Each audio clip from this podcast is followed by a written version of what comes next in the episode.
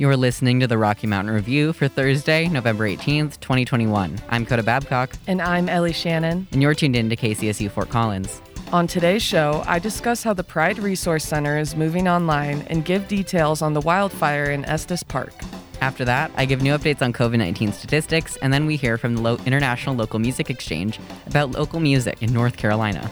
Then, Coda tells us about the Biden administration's climate actions, and we hear about the rules of baseball and painting the corners with Anton Schindler. After that, Eliza Droder tells us all about what's happening in CSU's athletics. To conclude today's show, Coda explains how Apple is rolling out plans to let users repair their own devices with certified parts. Let's move right into campus and local news.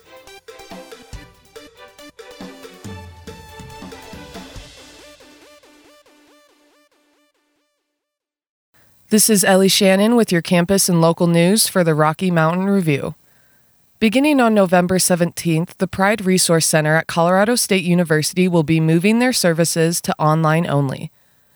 Amid the COVID 19 pandemic and Larimer County's rising cases, the center will be moving online starting November 17th, according to Katrina Libby of the Collegian.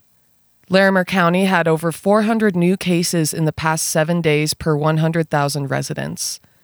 In an Instagram post made by the Pride Resource Center, the center stated that it was impacting their staff and their members, and they want to help minimize the spread this way. To schedule an appointment with the Pride Resource Center, visit prideresourcecenter.colostate.edu. Chris Funk, a Colorado State University biodiversity expert, found that maintaining genetic variation is critical to allowing wildlife populations to survive, reproduce, and adapt to future environmental changes.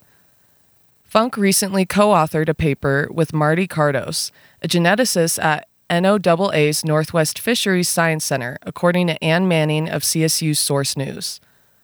Their paper is published in Proceedings of the National Academy of Sciences. The paper started as a conversation between colleagues, but has now turned into firsthand research that is essential for understanding genetic varieties in wildlife. With more impacts of climate change coming to light, Funk and Kardos want others to realize how genetics can make an impact in animal breeding. For more information on Funk and Kardos' paper, visit source.colostate.edu. This past summer, CSU announced a two year commitment to developing new solutions to building resilience to infectious disease transmission between animals and people. The Anschutz Foundation gave CSU a $2 million gift earlier this year, and 1.4 million of that is going to be used towards the new research projects.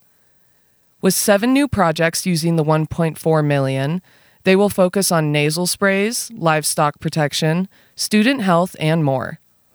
For more information on these projects, visit source.colostate.edu. CSU Rams football takes on Hawaii this weekend on Saturday at 8 p.m. Make sure to listen to Eliza Droder later on on the Rocky Mountain Review for all of CSU sports. Also, CSU students, remember fall break is next week. Classes return on November 29th, and the Rocky Mountain Review returns that Tuesday. Now, on to local news. A fire broke out on Tuesday called the Kruger Rock Fire in Larimer County in Estes Park.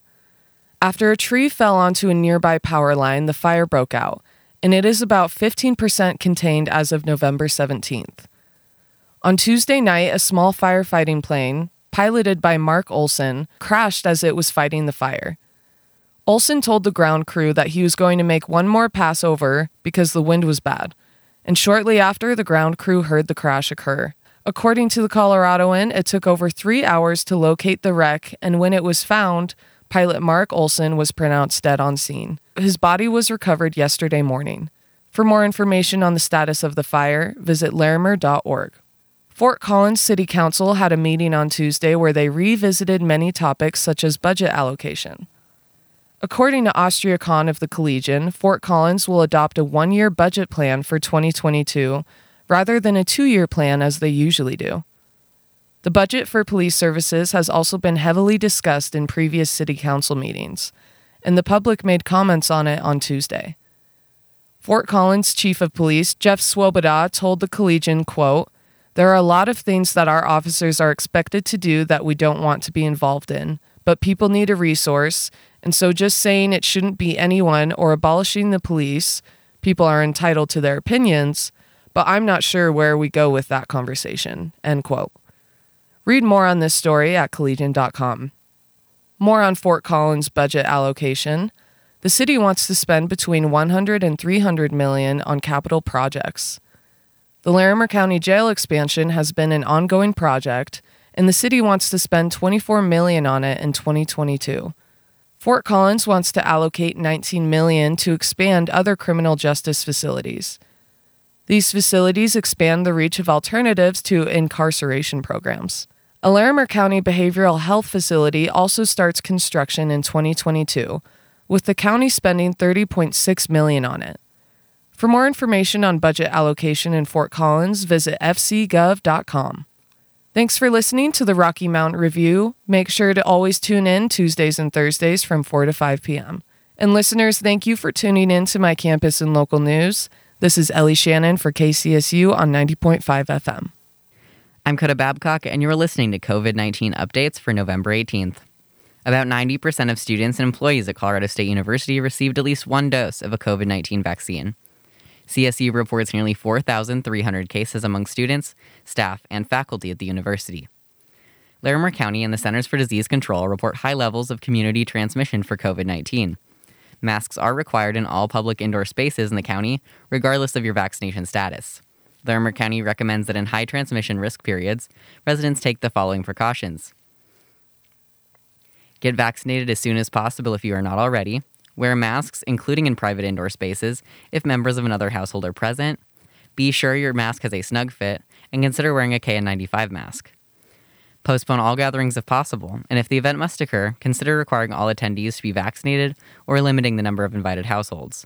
If the event is indoors, consider moving it outdoors. Monitor your health and get tested for COVID 19 if you have any concerns over exposure or symptoms. Larimer County reports over 44,000 cases of COVID 19 and 360 deaths. The county has a seven day case rate of over 400 cases per 100,000 residents. Over 100 COVID 19 patients currently receive treatment in county hospitals, and intensive care units are at 97% capacity. The state of Colorado reports over 796,000 cases of COVID 19 and over 9,000 deaths. 3.6 million Coloradans are fully vaccinated against COVID 19, and 8.3 million total vaccines were administered in the state.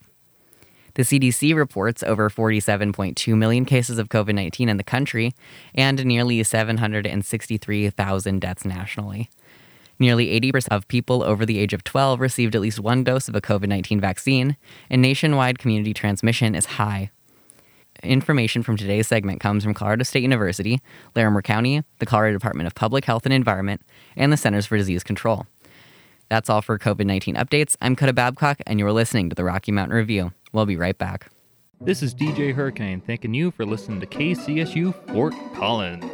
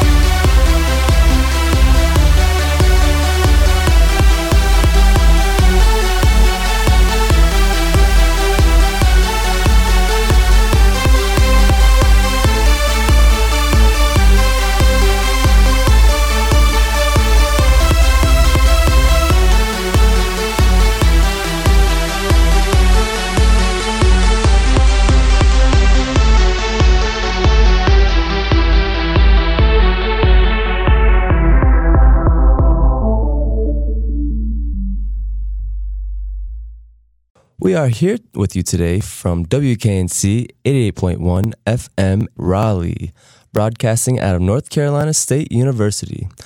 I'm DJ Whoopopotamus. And I'm Big Hoss, and we are excited to bring you the best of North Carolina music today. Up first, we have Zenso Fly and Austin Royale with No Worries.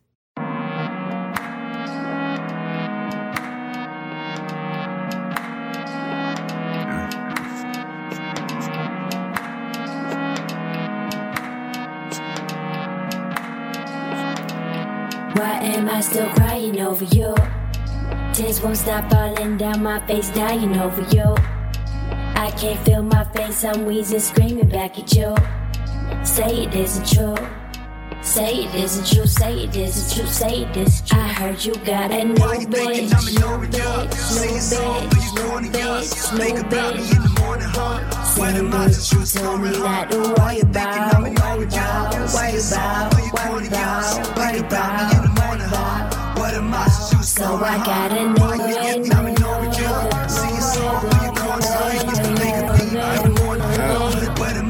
Oh yeah, I got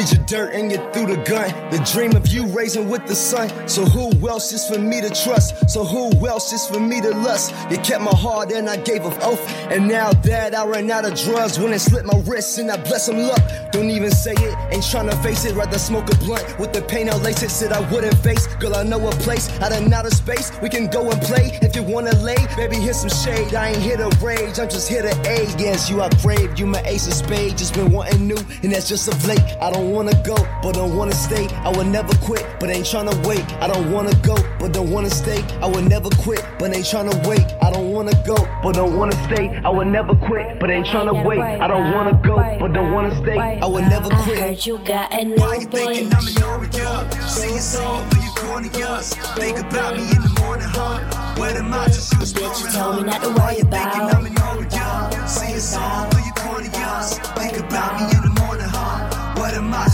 I got a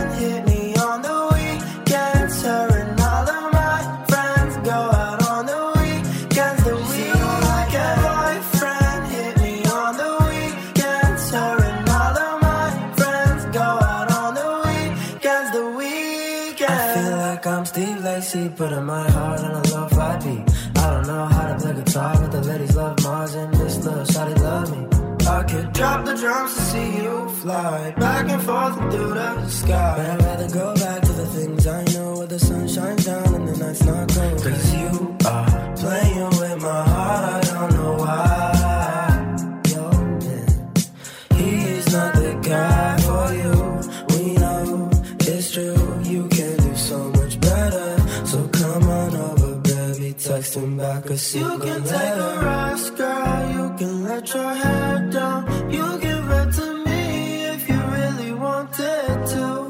You can take a rest, girl, you can let your hair down. Can you kill me softly? Won't you, won't you?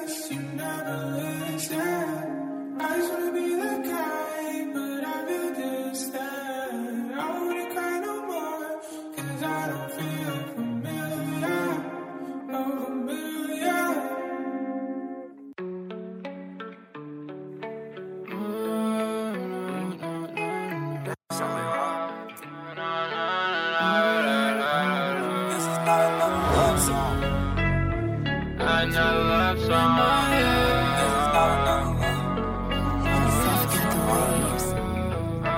another love. This is not another love song, not another heartbreak. Thoughts of you in my head. You really make my heart numb. How much can my heart take? Just take me instead. I just want you to know.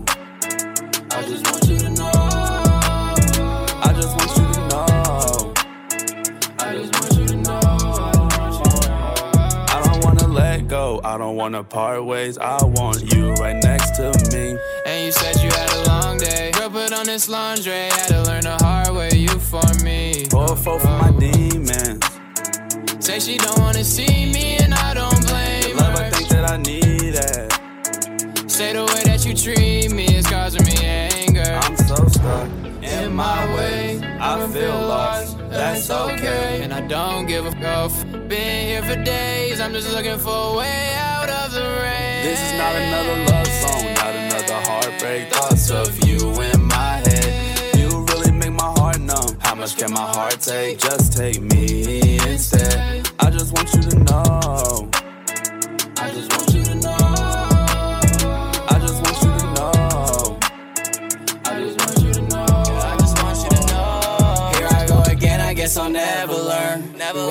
Together, but you left me to burn. Now there's nothing left but ashes. True love never crashes. Heartbroken, I could pop a hundred pills and still never get past it. No one knows. Smoking on the wood while I read about wealth. Never needed help. Running on my own time. Took her at the party. She was blown by high. Now I'm in LA. I got nothing left to say. I sparkle like a star, so my water Perrier. Yeah, looking under her now, yeah, I know my worth now. Crowded to a bus just so they could say, hey. This is not another love song, not another heartbreak. Thoughts of you in my head. You really make my heart numb. How much can my heart take? Just take me instead. I just want you to know. I just want you to know. I just want you to know. I just again, I guess I'll never learn. We went to hell together, but you left me to burn. Now there's nothing left but ashes. True love never crashes. Heartbroken, I could pop a hundred pills and still never get past it.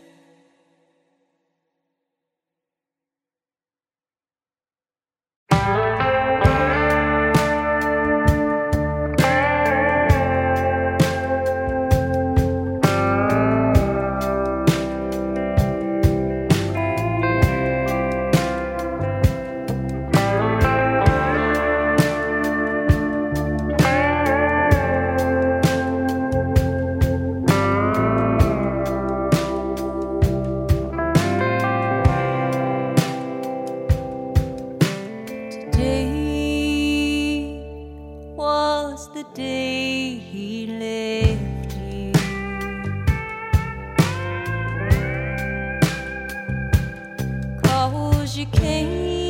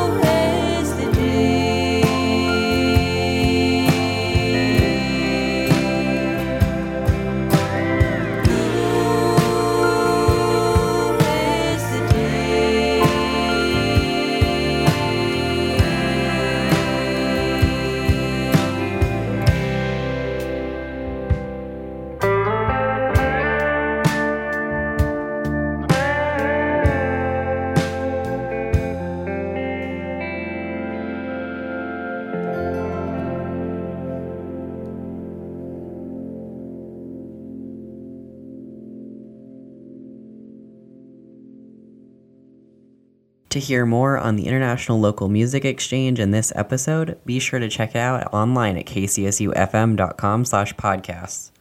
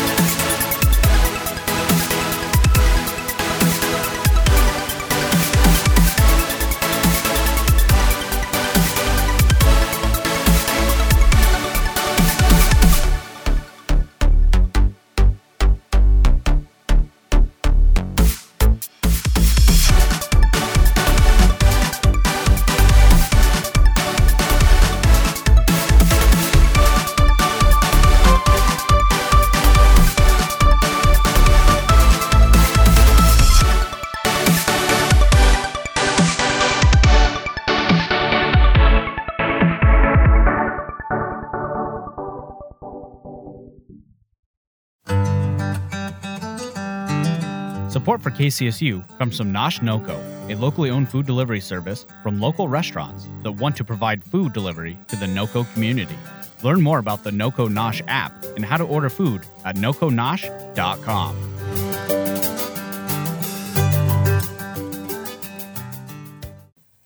And we're back on the Rocky Mountain Review. I'm Coda Babcock, and you're listening to National News for November 18th. Over 100,000 drug overdose deaths were reported in the past year, making this the first time for overdose deaths to ever reach this point. According to Brian Mann at National Public Radio, this data comes from the Centers for Disease Control and Prevention and shows a 28.5% increase in deaths compared to last year. Fentanyl and methamphetamine are the primary substances leading to overdose in the U.S., according to Dr. Nora Volkow of the National Institute on Drug Abuse at the National Institutes of Health. Volkow said the surge in drug overdose deaths is likely to continue because of the introduction of more street drugs.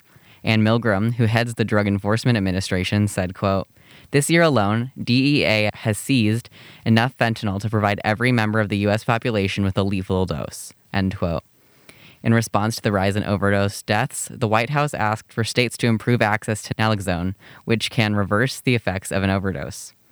Additionally, the president asked for Congress to approve new funding for treatment and rehabilitation programs for drug users to prevent more overdose deaths. One rioter who engaged in the January 6th insurrection at the U.S. Capitol was sentenced to serve 41 months in prison, or about three and a half years. According to Jacques Billeaud at the Associated Press, Jacob Chansley, who carried a spear and wore face paint, fur, and horns as he stormed into the Capitol, pleaded guilty on several charges, including obstructing an official proceeding, which is a felony. AP says that Chansley wasn't accused of violence, but acted as the person most easily associated with the riot due to him wearing a costume and bringing a weapon in. Following the insurrection, he bragged online about his actions in the U.S. Capitol. Prior to his sentencing, Chansley said, quote, I have no excuses, no excuses whatsoever. My behavior is indefensible, end quote. Chansley was formerly associated with QAnon, a baseless conspiracy group centered around the idea that former President Donald Trump was protecting the country from Democratic pedophiles. Since the riot, he has stopped believing in the conspiracy. At least 650 people are charged for crimes committed during the Capitol riots, with over 120 pleading guilty. Chansley so far has been willing to serve time, although he has gone on food strikes since being in jail based on food quality. Chansley's lawyer, Albert Watkins, said that Chansley struggles with mental health problems, which may have worsened, been worsened due to Chansley being held in solitary confinement to prevent COVID 19 spread in jails and prisons. Watkins also said that Chansley is in need of mental health treatment, although he has not asked for any alternative to prison time. Thursday, closing arguments began in the federal trial against the white nationalists at the Charlottesville Unite the Right rally. According to Matt Morales and Steve Almasy at CNN, plaintiffs in the case are seeking monetary compensation for emotional and physical injuries suffered as a result of the clashes in Charlottesville. 14 individuals and 10 white supremacist organizations are involved in the lawsuit the trial came from. The Unite the Right rally in Charlottesville ended with the murder of 32 year old Heather Heyer by James Field, who used his vehicle to kill Heyer. The violent clash happened between August 11th and 12th in 2017, and white supremacists chanted anti Semitic phrases as they marched through the town before being confronted. Richard Spencer, one of the most well known of the individuals involved in the lawsuit, is representing himself in court. Court began at 9 in the morning Eastern Time Thursday, and the jury is expected to begin deliberations this Friday. The Biden administration, days after saying that the U.S. was committed to slow climate change, sold new leases to oil and gas companies on federal lands. According to Nathan Rott from National Public Radio, the Interior Department recently was responsible for one of the largest lease sales to oil and gas companies in U.S. history. 80 million acres in the Gulf of Mexico were auctioned Wednesday, with ExxonMobil Corporation placing bids on 1.7 million acres. Earthjustice Attorney Drew Caputo said of the sale, quote, it is the most significant action the administration will have taken on oil and gas development, and it goes in the wrong direction, end quote. According to NPR, around a quarter of all greenhouse gas emissions in the U.S. are from fossil fuel extractions on federally owned public land. In response to environmentalist complaints, the Biden administration said they had very little choice in selling the land for natural gas use. The Biden administration planned for a temporary end to new oil and gas leasing on public lands and waters, but over a dozen Republican majority states sued the administration to challenge the temporary pause. After a federal judge in Louisiana sided with those states, The Biden administration appealed that decision. Until the repeal is heard in the courts, Hilary Tompkins, who previously served as a solicitor for the Interior Department, said, quote, they can be held in contempt if they don't comply with the court order. And so I think they're looking at the litigation risk and making a judgment call, end quote. That's all for national news. Now for Painting the Corners with Anton Schindler.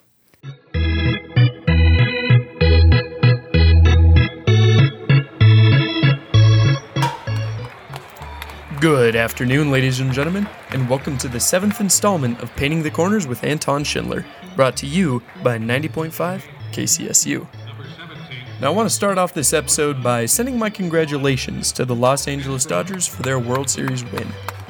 Although it pains me to see my prediction be completely wrong, the Dodgers fought hard against the Red Hot Rays and really deserved to win that championship. Anyway, on to this week's episode. Now, this week is kind of fun because I'm going to be going on a deep dive into the MLB's rulebook in an attempt to explain some of the weirdest rules that the MLB has seen in its pretty long career.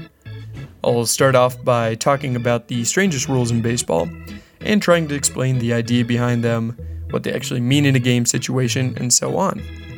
So, let's get into it. First off, I want to talk about balks.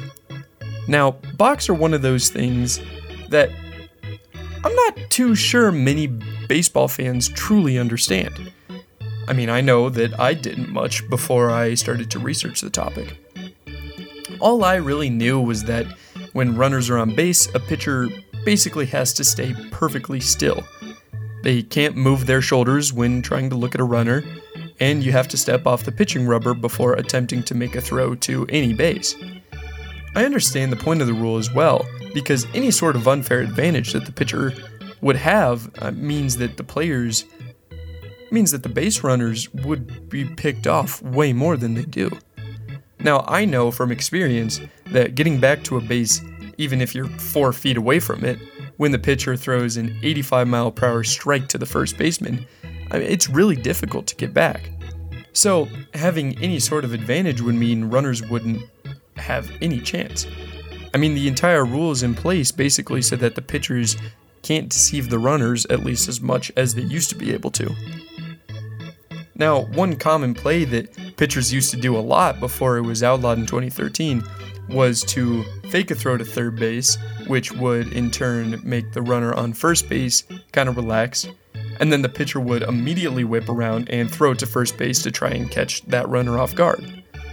Now, if you think about it, it's a really genius plan, especially if the base runners have no idea what's going on.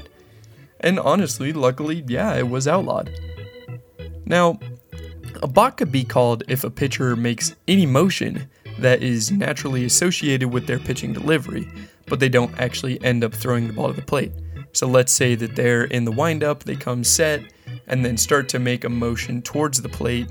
They can't just all of a sudden throw to a different base even if a pitcher goes through their pitching motion to throw to first or third or second, uh, it's still a balk. So, in other words, a pitcher must step directly to a base with their foot off the rubber to make any throw. Also, if the pitcher picks up his leg that isn't on the rubber, he must deliver a pitch to the plate, or second base if he steps off of the rubber. Balks aren't always beneficial to the runners, however, and often it's a rule for the hitters. For example, if a pitcher tries to quick pitch or doesn't come to a complete stop between the time he enters the set position and then eventually delivers the ball, it becomes a no pitch and sometimes even called an automatic ball. Even if the pitcher drops the ball, unintentionally or not, it's considered a balk. And of course, if a pitcher intentionally delays the game by throwing to an unoccupied base, or not touching the pitching rubber or something along those lines, well, you guessed it, that's also a balk. Like, if you think about it, there's a lot a pitcher has to really think about every pitch that they throw to make sure that they don't balk. Now, let's get into one of the weirdest and probably most controversial rules in baseball to this day. That, of course, would be the infield fly rule. Now, this rule is really strange because of the situation you have to be in in order to make it happen.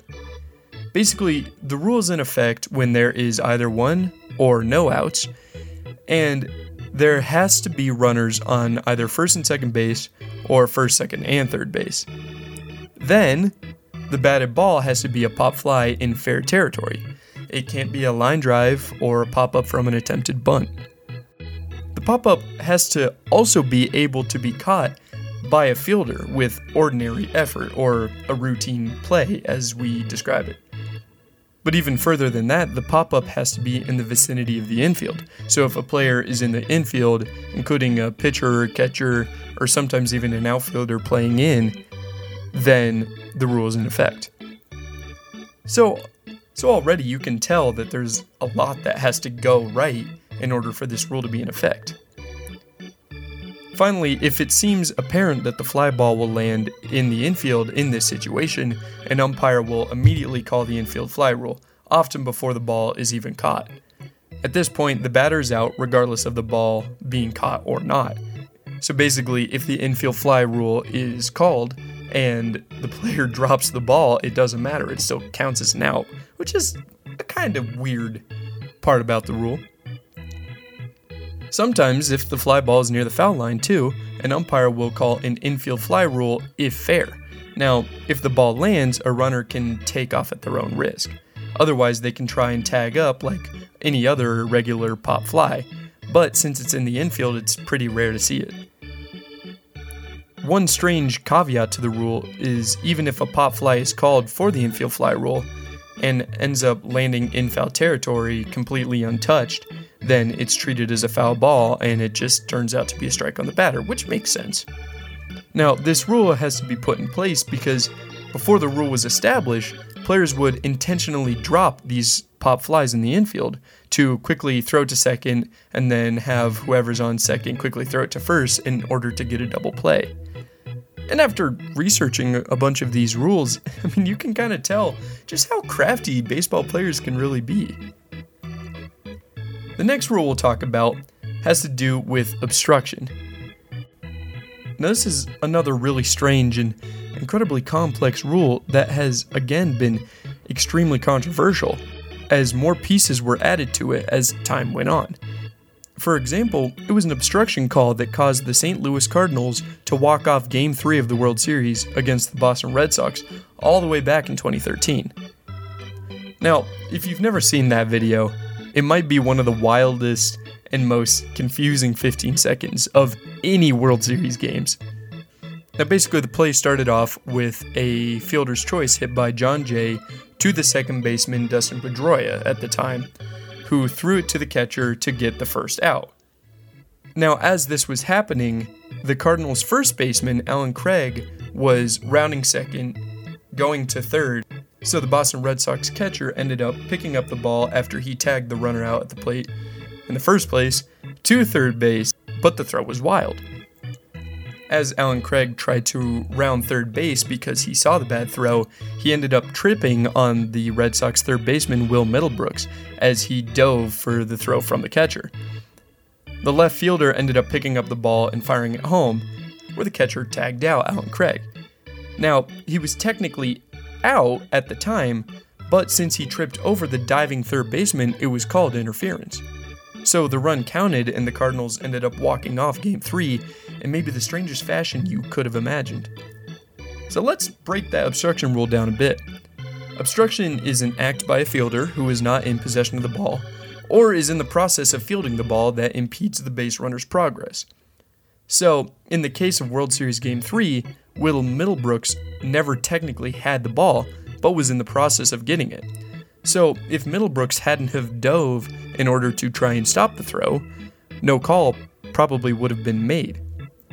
The obstruction call is finalized by the umpire ruling the ball dead, meaning that the ball is out of play and any play resulting in it doesn't count. The same thing happens with a ground rule double. A ball is ruled dead if it goes over the fence after hitting the ground in play, which we'll kind of touch on a little bit later too. Therefore, an umpire is allowed to put runners on the bases as he sees fit. So, since Craig was rounding third base by the time the obstruction call happened, the umpire gave him home plate as well. Kind of weird, right? Now, as I was doing more and more research, I came up with a list of weird rules that don't really need much explanation, but just seem so strange and frankly hilarious that I felt necessary to put them in. For starters, let's say that there's a runner on third that is trying to steal home plate. Let's say the pitcher sees the runner take off from third base and throws a pitch towards home. Now, if the pitch is called a strike by the umpire and it hits the runner trying to steal home, the runner's out. Now, here's the strange part of it. If there are two outs in the inning and two strikes on the batter, and the throw from the pitcher home to try and get the runner is actually in the strike zone, the batter is called out on strikes, and the run doesn't score if the ball ends up hitting the runner. However, if there are less than two outs and two strikes on the batter, the batter is still called out if the pitch is in the strike zone, but even if the runner gets hit by the ball, he still scores.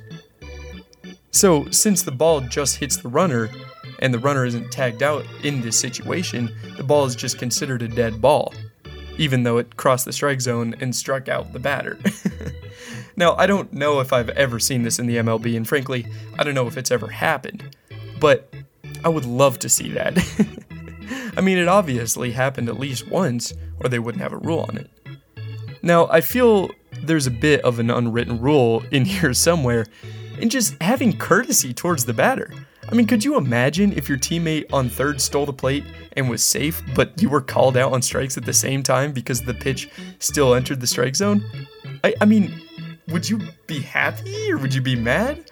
I mean, yes, your team is now up by another run, but also, he just made you strike out. I mean, you didn't even have a chance to swing at the strike. like, this is so crazy to me that this actually probably happened at some point. Now, I want you to think back to those times when you played baseball or at a baseball game and caught a ball with your baseball hat or shirt or whatever, whether it be a foul ball or, or a throw or whatever. Now, if you tried to do that during a game, at least in the MLB, you would be heavily penalized for doing it. If you touch the ball with your hat or a catcher's mask, or really any part of your uniform, as MLB described it, detached from the proper place on your person, all runners, including the batter, advance three bases. Now, if it's a thrown ball, all runners would advance two bases. Now, I don't quite remember that from the Sandlot, but it's a kind of funny rule to have.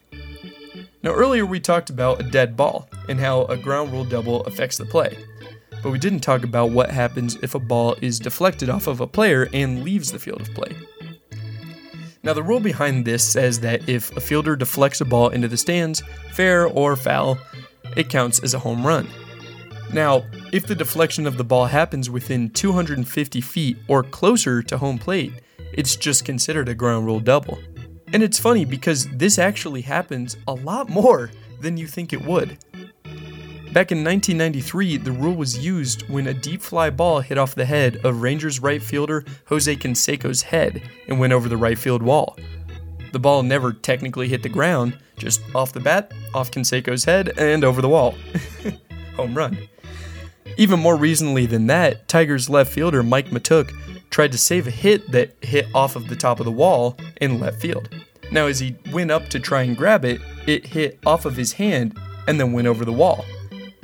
Now, the same rule is in effect if a fielder loses their glove with the ball in it if they try to rob a home run. I remember this pretty vividly when Mike Tauchman on the Rockies went up to try and rob a home run, and the home run ball ended up taking off his glove and going over the wall. And it still counted as a home run because, well, the ball went over the wall. And finally, one of my favorite, yet still really strange rules is that if the ball gets stuck in either the catcher's mask or umpire's mask, or really any part of their equipment, like Yadier Molina's chest protector, the runner gets to advance a base. Now, I love this rule just because of how random it is. I mean, oftentimes it's not even really the catcher's fault. The weird part about the rule is if a ball gets stuck in the catcher's mask after a foul tip, it doesn't count as a catch. The catcher has to catch the foul tip in his glove if it's going to count as a strike. And that just kind of seems a bit strange to me.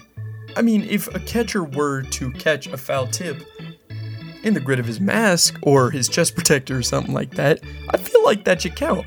But I guess that kind of goes back to that rule that we mentioned a little bit earlier, where, you know, catching the ball with any part of your uniform doesn't count. That's just kind of weird. I don't know. But anyway, I hope that I helped to clear up some confusion on some of the weird and complex rules in the MLB that we still have to deal with today. And it got me thinking about some of the apparent baseball rules that aren't written in any rulebook that you can find. So, in next episode, I'm going to be talking about the unwritten rules of baseball and going through some of the meaning behind the sportsmanship that goes behind these rules. Thank you for listening. You're listening to KCSU Fort Collins at 90.5 FM. Tune in to. What's up, guys? It's Hannah Conda. Listen to my show 1 3 p.m. on Tuesdays.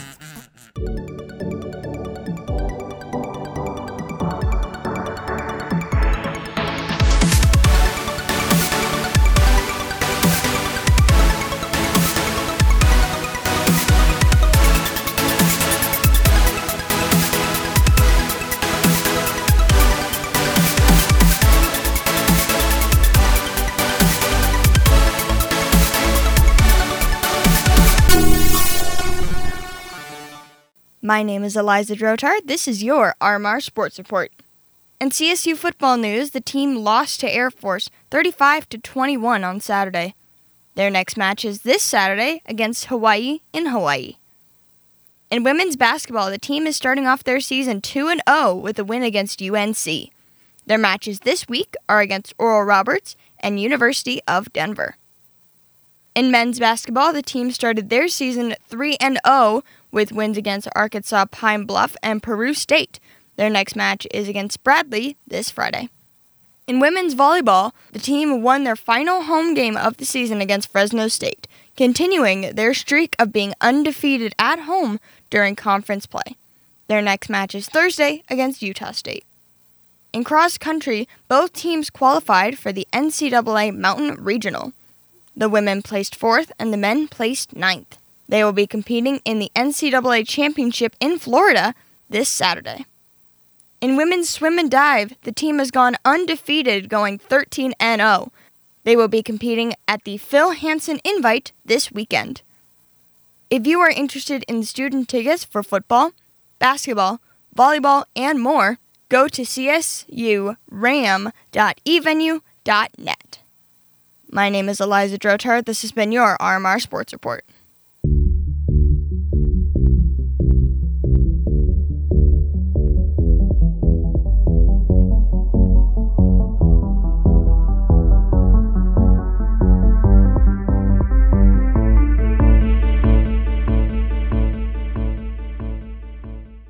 I'm Coda Babcock, and this is tech news for Thursday on the Rocky Mountain Review.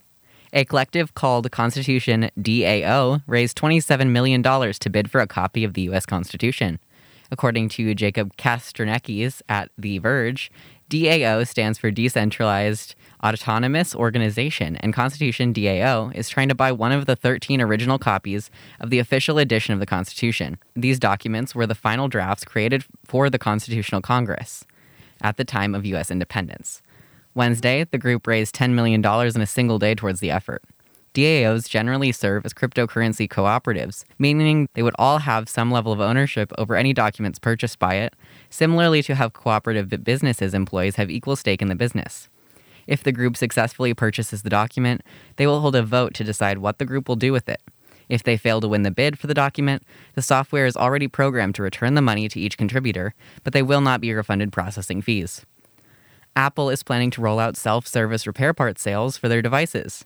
According to Rachel Treisman at National Public Radio, this new program comes after the introduction of right to repair legislation across the country, which blocks Apple and other companies from making it more difficult for customers to repair their own devices. This would expand access to repair parts and potentially reduce the number of new devices users will buy in a number of years. Apple's self service repair is expected to become available in early 2022 for U.S. customers and then expand throughout the year to other nations. The program will include iPhone 12 and 13 models, and then will introduce repair options for Mac computers.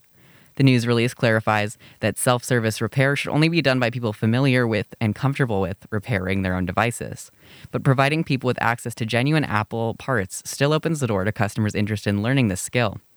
The release says, quote, For the vast majority of customers, visiting a professional repair provider with certified technicians who use genuine Apple parts is the safest and most reliable way to get a repair, end quote. Twitter began rolling out new warning labels for misinformation on the platform earlier this week. According to Barbara Ortutay at the Associated Press, the redesigned labels were launched with the intention of making misinformation warnings more noticeable for the three content types that Twitter labels. These misinformation categories include manipulated media, election or voting misinformation, and COVID 19 misinformation. Manipulated media refers to content that's been altered with the intention of deceiving an audience in a way that could cause legitimate harm. The previous version of Twitter's misinformation label used the site's color scheme, allowing it to blend into the app or website. The new version uses orange and red, which contrast much more than the original blue and gray. The red and orange labels are put on misleading tweets, while more intense labels will be applied to tweets including serious misinformation. These tweets will not have a reply or retweet option and will include a red exclamation mark. That's all for Tech News Highlights. I'm Coda Babcock, and you're listening to the Rocky Mountain Review on 90.5 KCSU Fort Collins. We'll be right back with the weather.